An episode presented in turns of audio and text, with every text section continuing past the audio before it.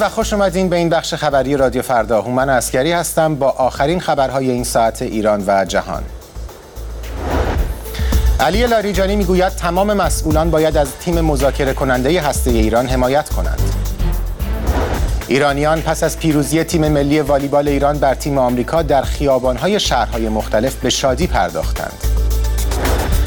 و هزاران تن در آتن از نخست وزیر یونان خواستند در مقابل خواست وام دهندگان بین المللی مقاومت کند. علی لاریجانی رئیس مجلس روز یکشنبه اعلام کرد که تمام مسئولان باید از تیم مذاکره کننده هسته ایران حمایت کنند. به گزارش ایسنا او همچنین ابراز امیدواری کرد که مذاکرات هسته ایران با گروه پنج به علاوه یک به نتیجه مطلوبی برسد. آقای لاریجانی در نشست مشترک مجلس و دولت در تهران با پیچیده خواندن مذاکرات هسته‌ای گفت سوء به یکدیگر در مسائل ملی مانند موضوع هسته‌ای مضر است و باید به هم اعتماد داشته باشیم حسن روحانی رئیس جمهوری ایران نیز در این نشست گفت مذاکره کنندگان هسته ایران در چارچوب‌های مشخص شده از سوی رهبر جمهوری اسلامی حرکت می کنند.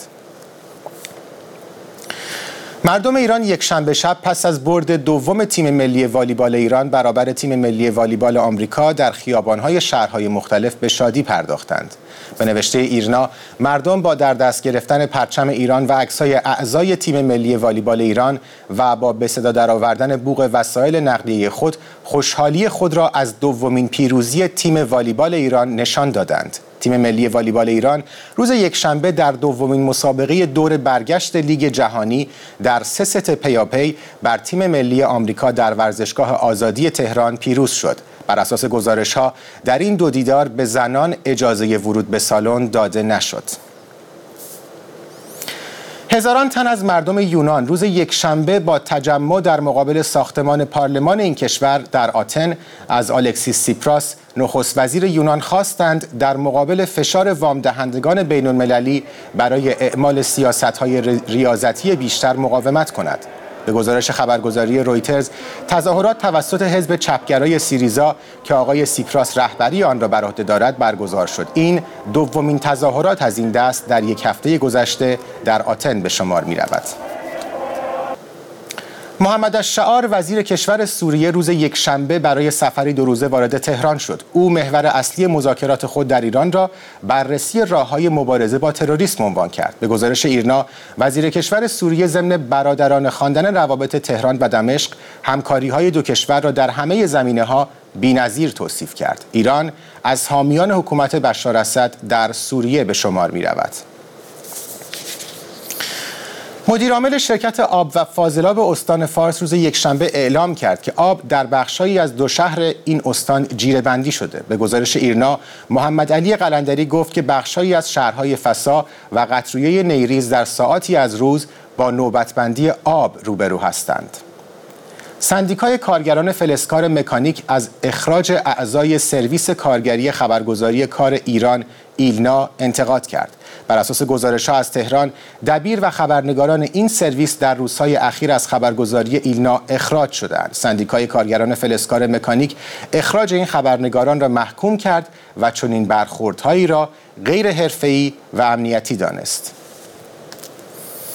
به پایان این بخش خبری رسیدیم. البته شما همیشه می‌تونید با مراجعه به وبسایت ما اخبار و گزارش های بیشتر رو دریافت کنید. در ضمن فایل تصویری این برنامه هم روی وبسایت رادیو فردا در دسترس شماست. به نشانی رادیوفردا.com همچنین می‌تونید در فیسبوک رادیو فردا عضو بشین و اونجا درباره مطالب نظر بدین یا با دیگر کاربران بحث و تبادل نظر کنید نام کاربری ما در فیسبوک رادیو دات فرداست همچنین می‌تونید اگر نظری داشتید یا انتقادی داشتید با پیامگیر رادیو فردا تماس بگیرید. از اینکه در این بخش همراه ما بودین از شما بسیار سپاسگزارم و بدرود.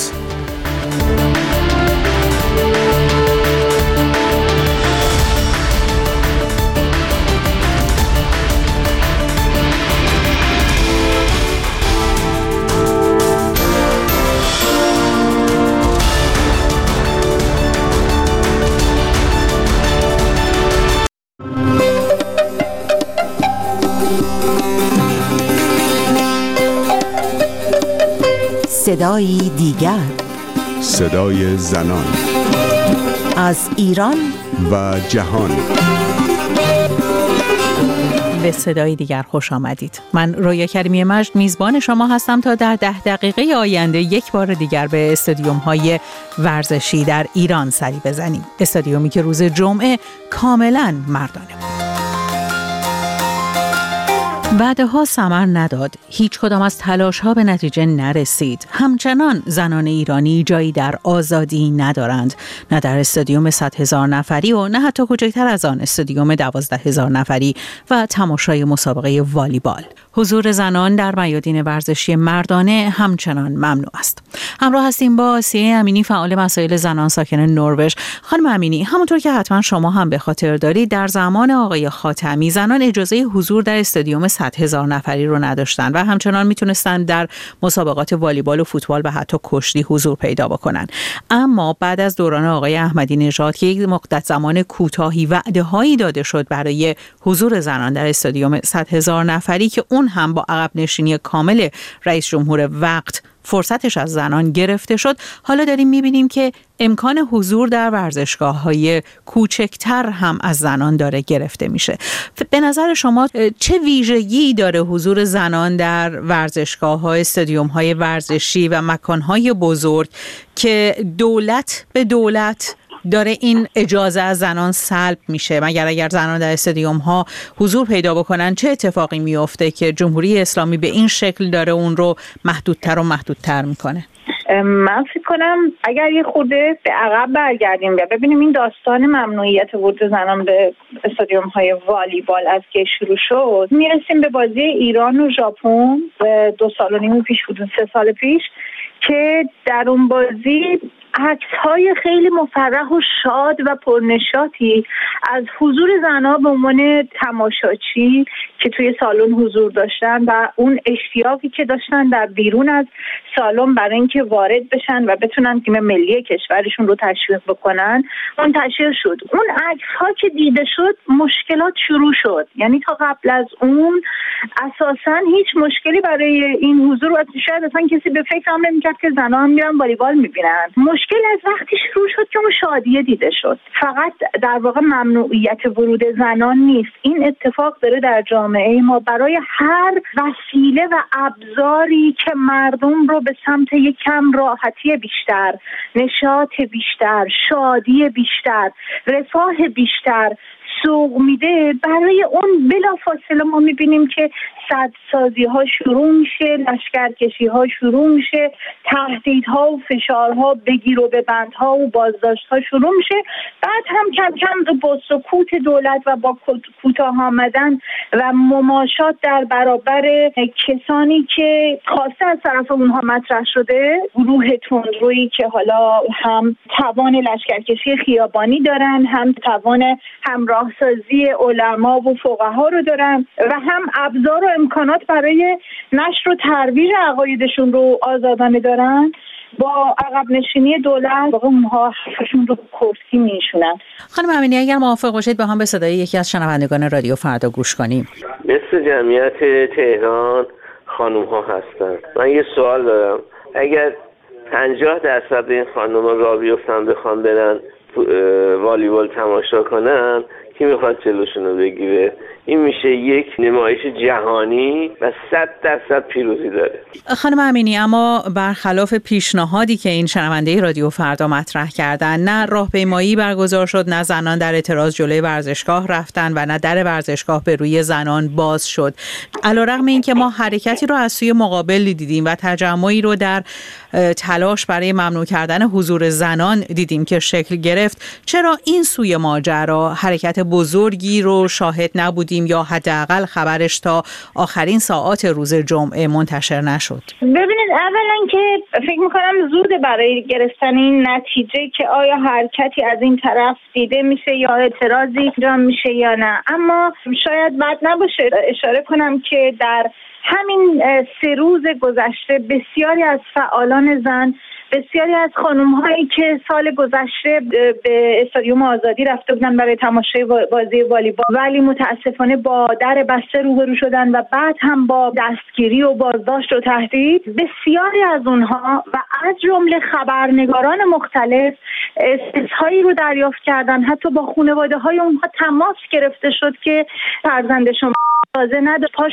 روز جمعه از خونه بیرون بگذاره من فکر می‌کنم به هر حال بخشی از این تهدیدها ممکنه که موثر باشه. هرچند که اعتقاد دارم هنوز برای قضاوت زود هم این دوستمون و هم شما دارید به یک اتفاق سازماندهی شده اشاره می‌کنین.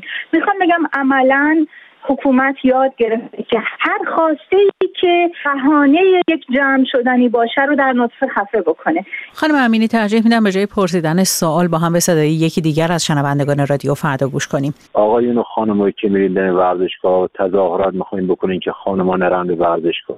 نرین تو خیابون تظاهرات می‌کنین که چرا قد جنسه گرون شده؟ چرا تظاهرات نمی‌کنین که چرا قد دو زیاد شده و دولت داره با دزدا مماشات می‌کنه؟ خانم امینی این شنونده رادیو فردا خیلی دقیق به نکته ای اشاره کردن که در پاسخ سوال قبلی شما هم در واقع مستطر بود. اینکه چرا جمهوری اسلامی از همه ابزارهاش می‌تونه استفاده کنه برای ممانعت از تجمع برای درخواست ورود زنان به استادیوم ها اما در مقابل هیچ مانعی در برابر کسانی که می‌خوان مانع حضور زنان در استادیوم ها بشن پیش نمیاد. بله من با این شنونده کاملا هم نظر هستم و فکر می‌کنم که همین خودش دلیل برای این هست که این ابزار یعنی لشکرکشی های خیابانی و که شکل تهدید و محدود کردن زنها رو داره همیشه به عنوان یک ابزاری برای فشار استفاده شده نه به عنوان یک نیروی مؤثر و لازم اجتماعی. دولت تا همین دو روز پیش نمایشی از تمایل به حضور زنها در استادیوم خودش گرفته بود. اما آنچه که در واقعیت رخ داده این هست که نشون میده اونها توان مقابله در بخش محافظه کار حکومت رو ندارن. حداقل موضوع و مسائل زنان براشون اونقدر مهم نیست که وارد این چانه زنی سیاسی بشن. نمیشه دولت رو کنار گذاشت. نمیشه نقش دولت رو نادیده گرفت در این کوتاه اومدن. این مسئولیتی بوده که اونها قول داده بودن وایسن پاش. من اگر جای شاید دولت مرد یا دولت زنی بودم که توان مقابله و ایستادگی سر حرف درست رو نداشتم این مسئولیت رو کنار میگذاشتم. سپاسگزارم از آسیه امینی فعال مسائل زنان ساکن نروژ. اما اجازه بدید یک سوال کوتاه رو هم با مجید محمدی تحلیلگر سیاسی ساکن آمریکا در میون بگذاریم. آیه محمدی چرا دولت حسن روحانی حاضر نشد در برابر فشارهای محافظه کاران ایستادگی بکن و به وعده های دولتش در مورد حضور زنان در ورزشگاه ها جامعه عمل بپوشونه؟ اولویت دولت آقای روحانی مذاکرات هسته است. از همین جهت هم در حوزه سیاست داخلی دولت آقای روحانی تلاشش بر این هست که از هر گونه تنش پرهیز کنه. به دلیل تهدیداتی که نیروهای حزب اللهی برخی مراجع برخی نیروهای نظامی نسبت به این داستان مطرح کردند طبیعی هست که دولت آقای روحانی در این حوزه حاضر نیست که هیچ گونه سرمایه مصرف بکنه و هیچ گونه درگیری داشته باشه. این کوتاه اومدن در برابر مسائل داخلی تا کی قرار ادامه داشته باشه؟ آیا ما مطمئنیم که بعد از مسائل هسته ای حالا پرونده جدیدی مطرح نمیشه و مسئله جدیدی پیش نمیاد؟ بعد از داستان هسته ای شما مطمئن باشید که دوباره ما برخواهیم گشت به اینکه زنها در ایران باید حامل هویت ایرانی اسلامی باشند. و هویت اسلامی ایرانی هم با حجاب اجباری با تفکیک های جنسیتی با تبعیض علیه زنان با عدم حضور زنان در حوزه عمومی با این گونه امور محقق خواهد شد. دوباره برمیگردیم به داستان هویت. و به این ترتیب به نظر شما ما در کوتاه مدت نمی‌تونیم منتظر هیچ گشایشی در مسائل زنان در داخل کشور باشیم. من فکر نمی کنم تا زمانی که زنان ایرانی قدرت اجتماعی خودشون رو در عرصه عمل به منصه ظهور نرسانند از حکومت از اختلافات جناهی از تحولات سیاسی که در درون حکومت اتفاق میفته نمیشه. انتظار داشت که منجر بشه به استیفای حقوق زنان. با سپاس از مجید محمدی. به پایان شماره دیگر از برنامه هفتگی صدای دیگر رسیدیم. به صفحه فیسبوک ما سر بزنید و نظراتتون رو اونجا با ما و دیگر شنوندگان رادیو فردا در میون بگذارید. تا هفته دیگر و صدای دیگر پاینده باشید و شادمان. Thank you.